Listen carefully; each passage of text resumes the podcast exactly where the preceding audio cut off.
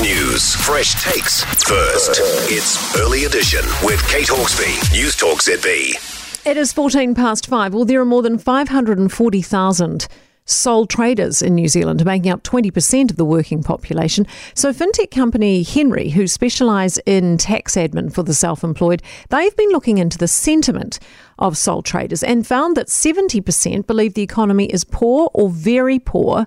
And 44% disagree with the last three months of the government's pandemic response. Well, with us now, Hnry's Chief Executive James Fuller. Morning to you. Good morning. 70% not happy with the economy. That's not exactly a glowing review, is it? Absolutely not. I think it's been a very tough time for, for sole traders, and certainly at the moment, the, the current economic outlook uh, for sole traders uh, and their businesses is, uh, as they say, very rated as very poor. I think there are, there are certainly some positives about about the, the, the sort of near term future, but right now, the, the current economic outlook for sole traders is, is not reported as being very good at all. What are the main trends that keep popping up that, that sole traders want to get across? Is it, is it still just there's too much red tape? What is it? Yeah, red tape features again and again in, in the sort of sentiment that we see from sole traders in, in the Hnry Sole Trader Pulse. I think uh, of late, the last sort of six to 12 months, there's been an, an increase in red tape. There's also a lot of talk about uh, simplifications to the tax system. I think it's something that came up a couple of times in, in the sole trader pulse this time round was people feeling as though, certainly for sole traders, uh, the tax system was a, little too complex. And I think it reflects a lot of confusion and misunderstanding from sole traders around the tax system itself. Yeah. And I mean, speaking of um, things that are stressful, you found uh, 17 to 34 year olds were experiencing more stress and anxiety than any other age group.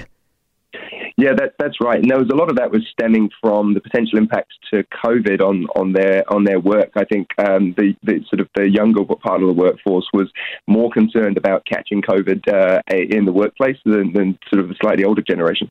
Right. You also surveyed Australians as well. How do we compare in terms of economic confidence and opinion on pandemic response with them? Um, it was a really interesting comparison, I think, given that the uh, Australian economy saw their spike in Omicron earlier in this year. Um, there was actually more positive sentiment out of Australia at the moment. I think a lot of Australians are have seen the, the sort of, uh, well, at the time when the survey was done, they'd seen the back of the, the worst of a COVID run with, with Omicron, and they actually had a lot, of, lot of positive sentiment about the future of the economy. I think it's, it's a common theme across both Australia and New Zealand that sole traders get a lot of personal satisfaction out of being their own uh, their own boss. I think, despite kind of economic conditions, there were some some real positives around people feeling as though that that uh, being self-employed was a fantastic choice for them. They were very excited by it, but it was uh, obviously a tough time for them. Yeah, very much so. so. A lot to be said for being the master of your own destiny to a certain extent, though, Ray. Uh, James, thanks for being with us, James Fuller. Hnry, Chief uh, Executive, and Hnry is that, um, it's an app, I think you've got it. It specialises in tax admin for the self employed. Apparently, very good. I know a couple of people that use it.